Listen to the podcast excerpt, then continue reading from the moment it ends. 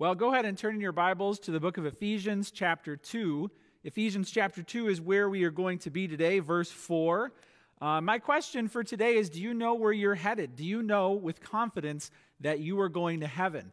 Everybody who is going to heaven has something in common. And what they have in common is there's a before and an after. There's a before and an after. In the Bible, in verse 1, Ephesians 2, verse 1, it says, You were and then in verse 4, it says, but God. So, my question for you is do you have a before and an after story? I found these pictures of animals. Uh, cats are hilarious, right? Before and after a bath. So, check out these pictures. Here is the cat before and after the bath. Very different. Here's another one before and after. Here's another one before looks very different than after. And another one. And after.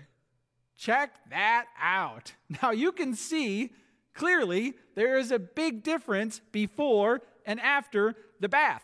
And in, in this case, the cats looked much worse after the bath. Uh, when it comes to you and me, we have to have a before story, before Christ, and then an after.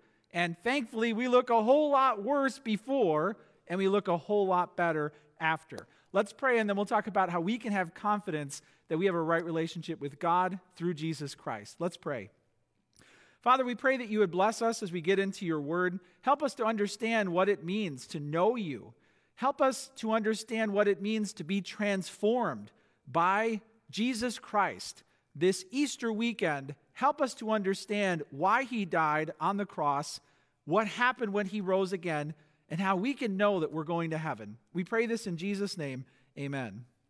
All right, in Ephesians 2, verse 4, here's what it says It says, But God, being rich in mercy, because of the great love with which he loved us, even when we were dead in our trespasses, made us alive together with Christ. By grace you have been saved and raised us up with him and seated us with him in the heavenly places in Christ Jesus, so that in the coming ages he might show the immeasurable riches of his grace in kindness toward us in Christ Jesus. For by grace you have been saved through faith. And this is not your own doing. It is the gift of God, not a result of works, so that no one may boast. For we are his workmanship, created in Christ Jesus for good works, which God prepared beforehand that we should walk in them. Well, let's go back to verse 4 where it says, But God. Verse 1, it says, And you were dead in the trespasses and sins. Verse 4, but God. So God changed something. And the first thing you can write down is this I was dead, but God was rich in mercy. I was dead, but God was rich in mercy. It says in verse 4 God being rich in mercy because of the great love with which he loved us. God is full of mercy and abounding in love. And then it says about us, even when we were dead in our trespasses. Wow. So this sermon begins in a grave, your grave. And this is kind of a terrible place to start a sermon. It's a terrible place to start a morning in your own grave. That's where the Bible takes us first. It says, We were dead in our trespasses. Wow, that's a really bad place to be. So we're starting at this very low, dark place.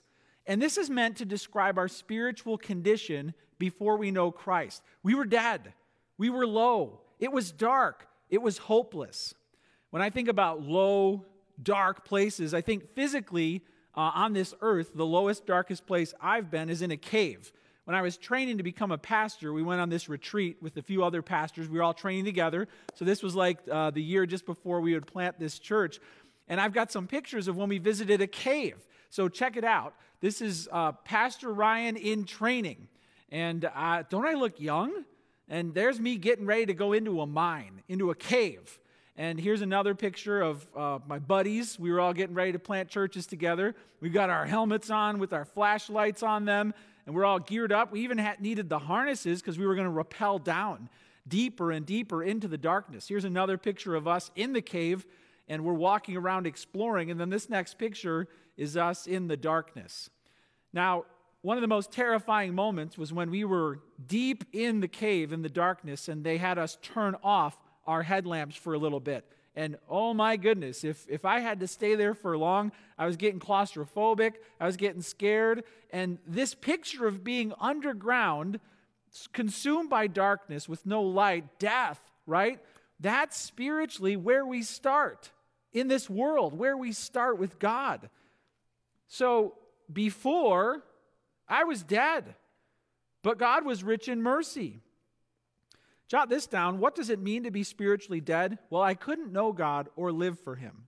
I couldn't know God or live for Him. Death means that my relationship with God was broken. Death means that my life could not um, become what God had intended for me. So I can't have the relationship with God that I was meant for, and I can't live the life that God designed me for. That's what it means to be spiritually dead.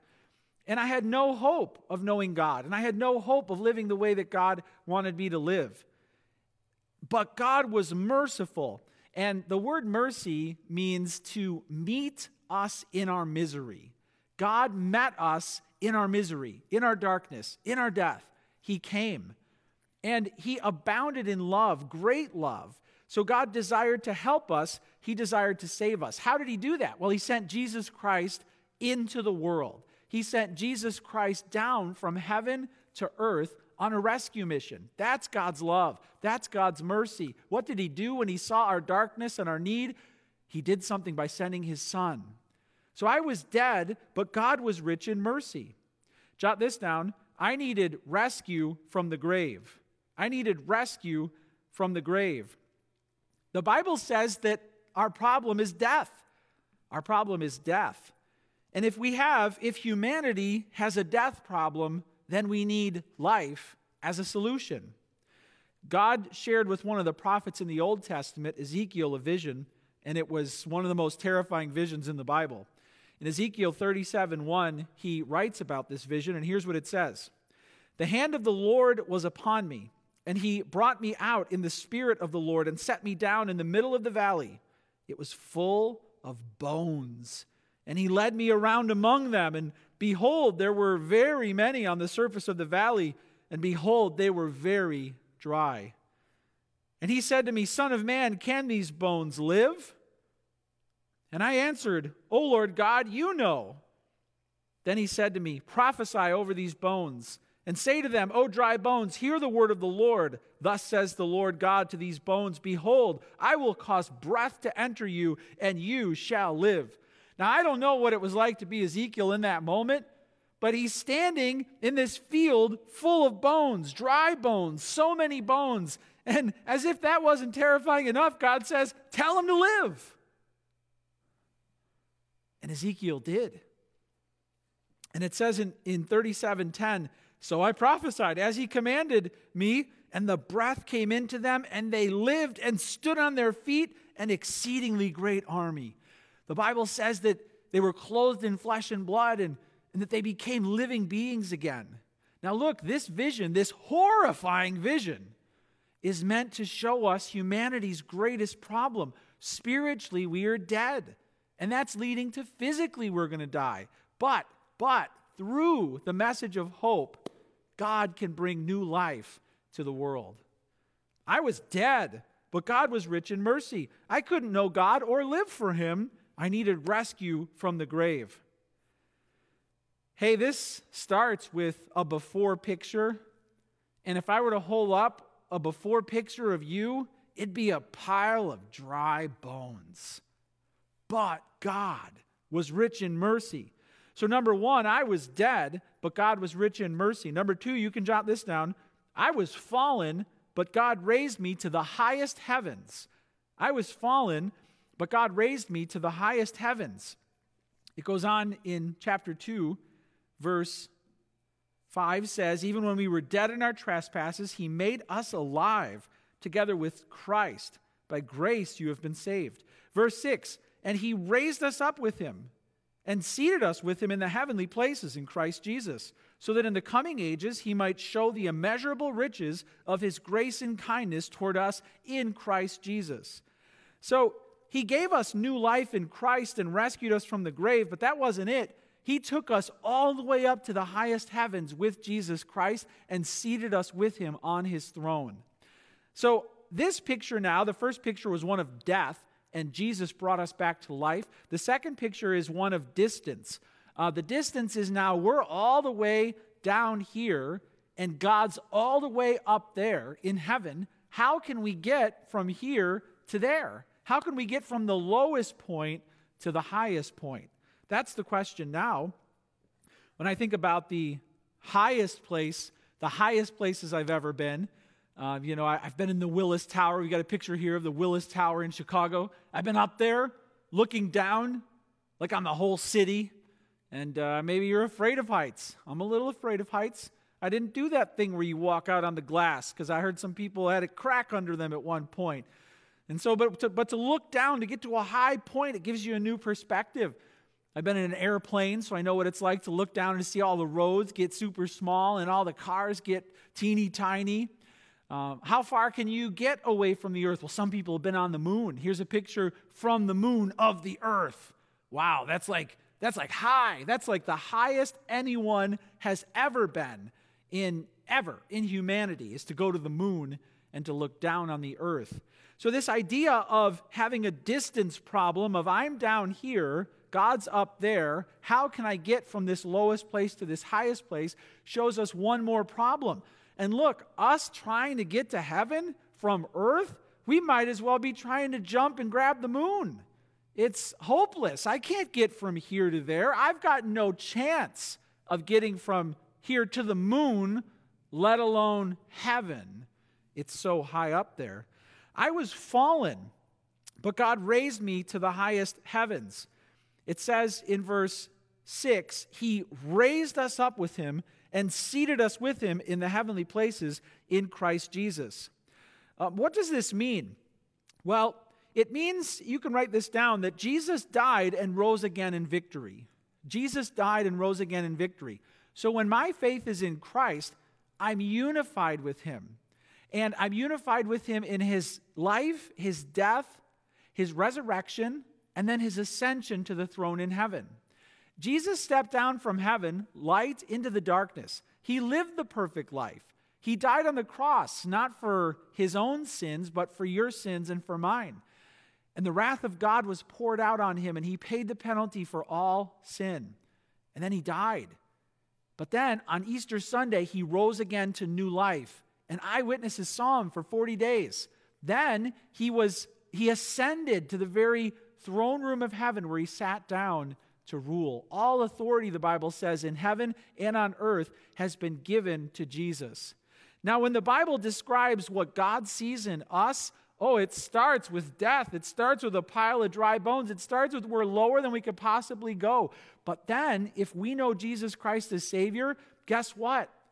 God sees us as if we died. God sees us as if we were raised to new life. God sees us as if we were risen to the very throne room of heaven where we are now seated with Christ.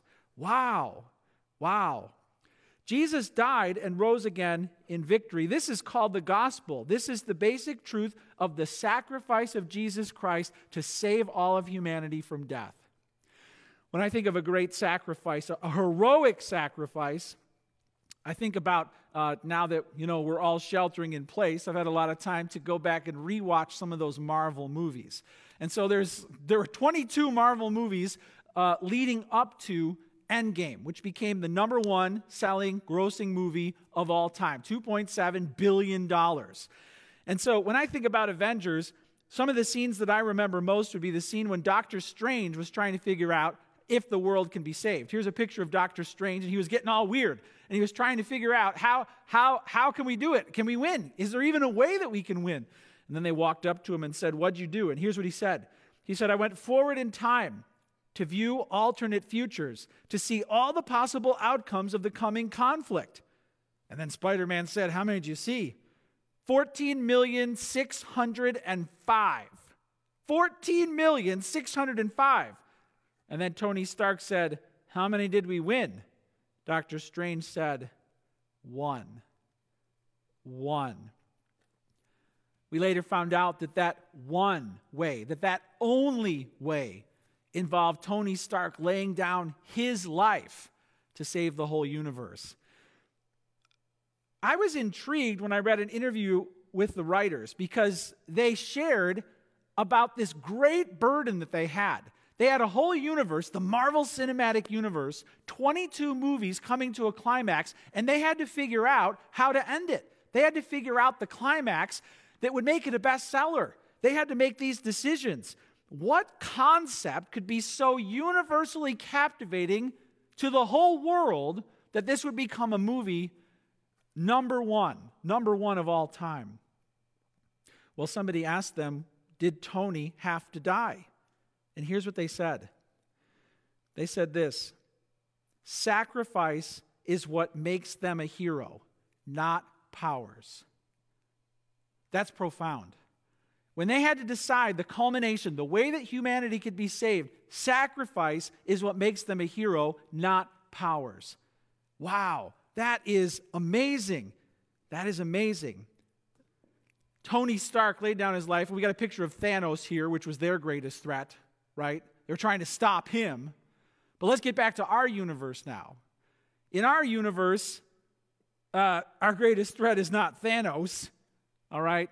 Thanos took off his purple makeup and went home when filming was done.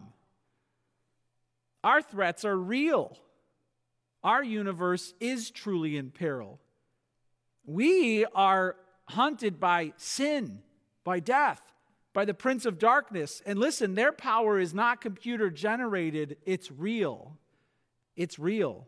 And our world truly is in peril. And listen, there's only one way we win. There's only one way we win. And it's with the sacrifice of the only person who could do something about it. Jesus Christ came into the world to save sinners. Jesus Christ came into the world to lay down his life so that we could live. That makes him the hero. That makes him the one who deserves all the glory. He's the only way. He's the only hope we have. Jesus died and he rose again in victory. Jot this down. By faith, I'm united to him in heaven. If I believe in him, then I'm unified with him. And the Bible makes this audacious claim. It says this in verse 6 God made us alive together with Christ. By grace you have been saved, and raised us up with him, and seated us with him in the heavenly places in Christ Jesus. Wow.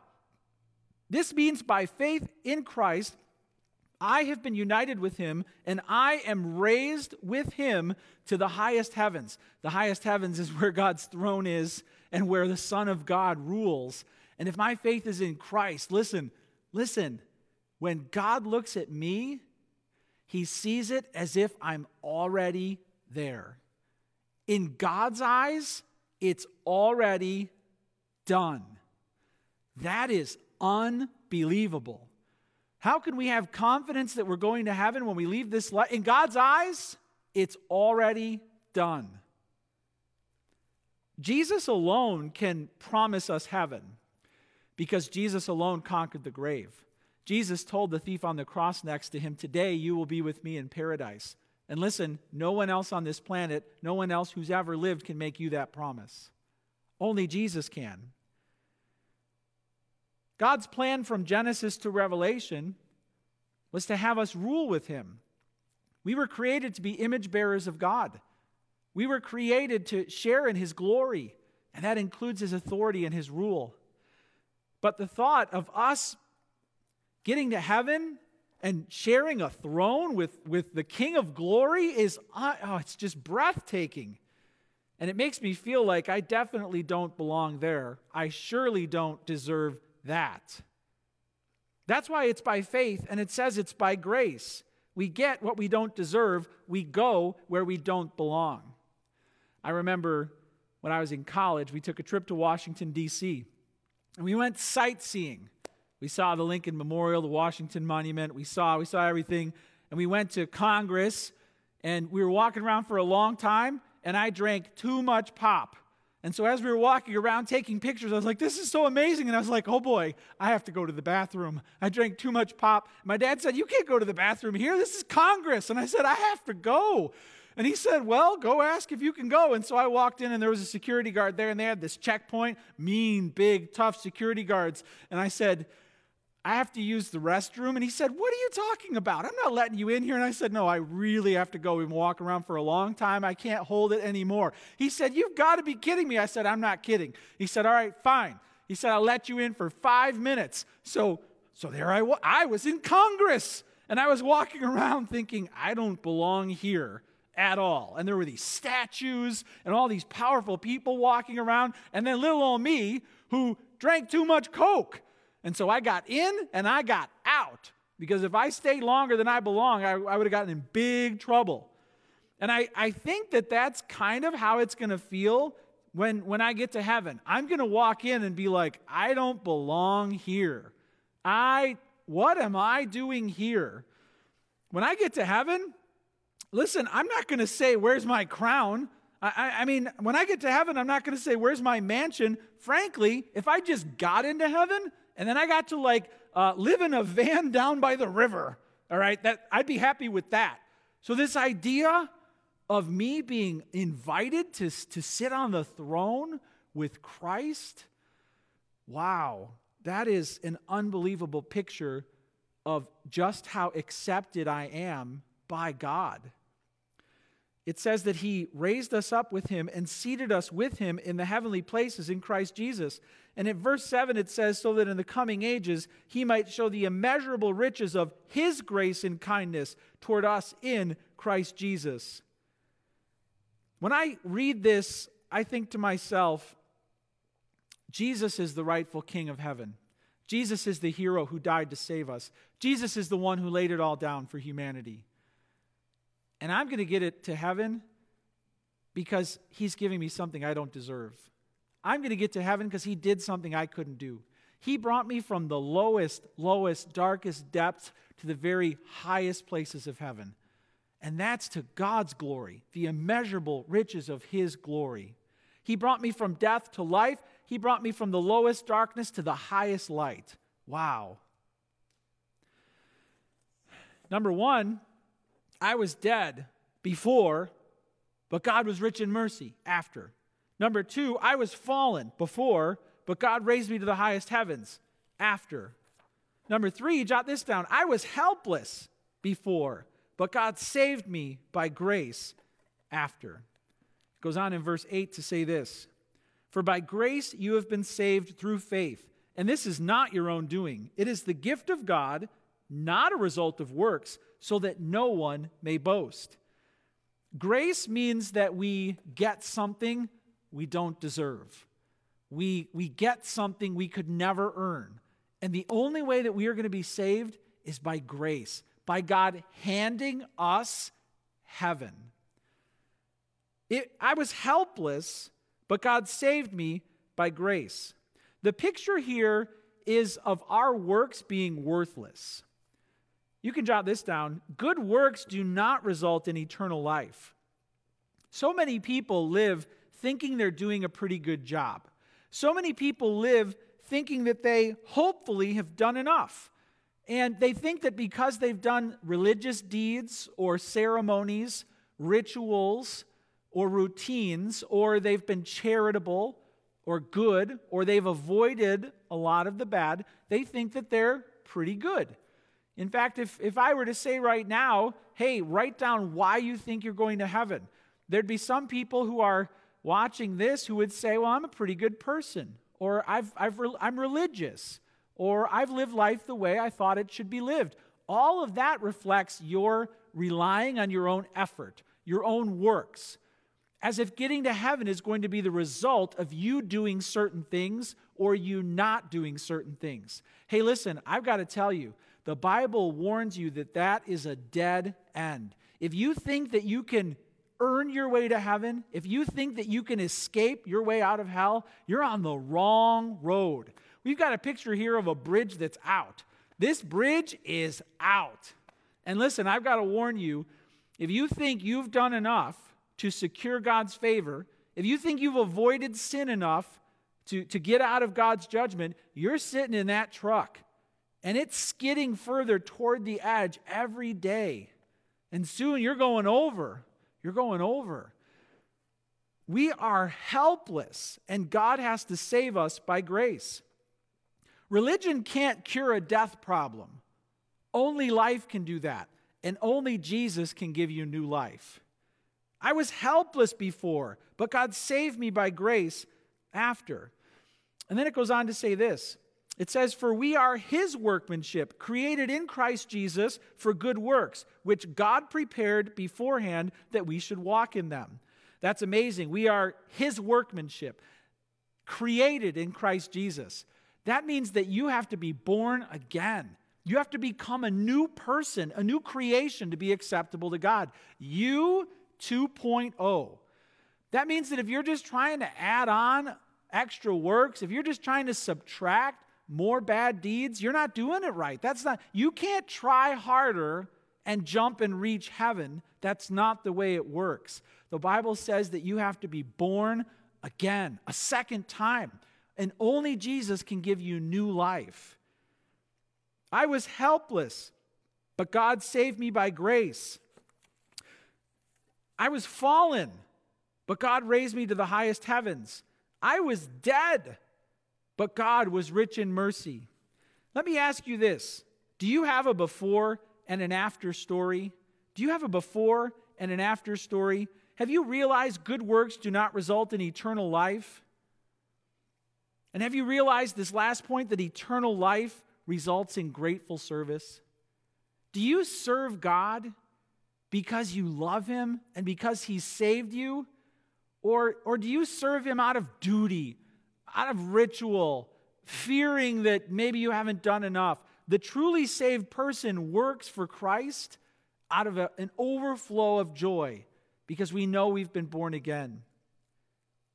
The Bible says very clearly, by grace you have been saved through faith, and this is not your own doing, it is the gift of God. Let me close by asking you this question do you know you're going to heaven? Do you have a before and an after story? When did you receive the free gift of eternal life? When did you turn away from your life of sin, all of your sin? Uh, when did you forsake the road of religious effort and, and moralism, trying to be a good person? When did you realize that was a dead end? And when did you say, Jesus, only you can save me?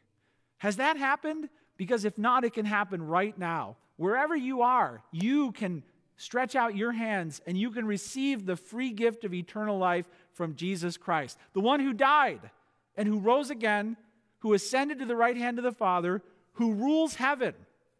Listen, if you accept Jesus as Savior and Lord, you can go to bed tonight knowing that you are in a right relationship with God, knowing that you are going to heaven. Because why?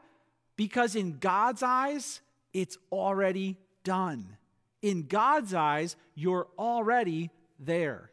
I want you to have that confidence, not because of what you've done, but because of what Jesus did for you on the cross. I want to give you a chance to pray right now and to receive the free gift of eternal life. Let's pray together. Father, this Easter Sunday, we remember that Jesus died on the cross to take away the sins of the world, to break the power of sin, to break the power of death, to break the power of the prince of darkness. And he did. He conquered the grave. And on the third day, he rose again to new life, never to die again, with the power over the grave. Jesus, you ascended to the right hand of the Father, and you now rule heaven and earth. There are some listening right now who want to know that they're going to heaven. Maybe they had false confidence. They thought because they did certain things, they were acceptable to you. Or they thought because they avoided certain things that they'd be okay. Maybe they had no confidence. Maybe there are some people right now who feel like you could never love someone like them, but you are rich in mercy, abounding in love. And so, wherever they are, I pray that they would right now talk to you by faith, that they would pray, even out loud, and that they would say this Father, forgive me, for I have sinned. You could go ahead and say that out loud Father, forgive me, for I have sinned. Jesus, I believe you came to save me. Say that in your own heart. Jesus, I believe you died for me. Jesus, I believe you rose again. Jesus, I believe you rule heaven. Save me. Be my king forever. Father, I pray that if any are praying that prayer right now, that you would show them that in your eyes, it is finished. In your eyes, it's as if we're already there and we can live serving you joyfully, gladly, because we have a right relationship with you. And Jesus, we give you all the glory, all the honor, because you made the ultimate sacrifice to save us forever. And we pray all of this in the name of the King of Kings and the Lord of Lords, Jesus Christ. Amen. Amen. Amen. Happy Easter. You are loved.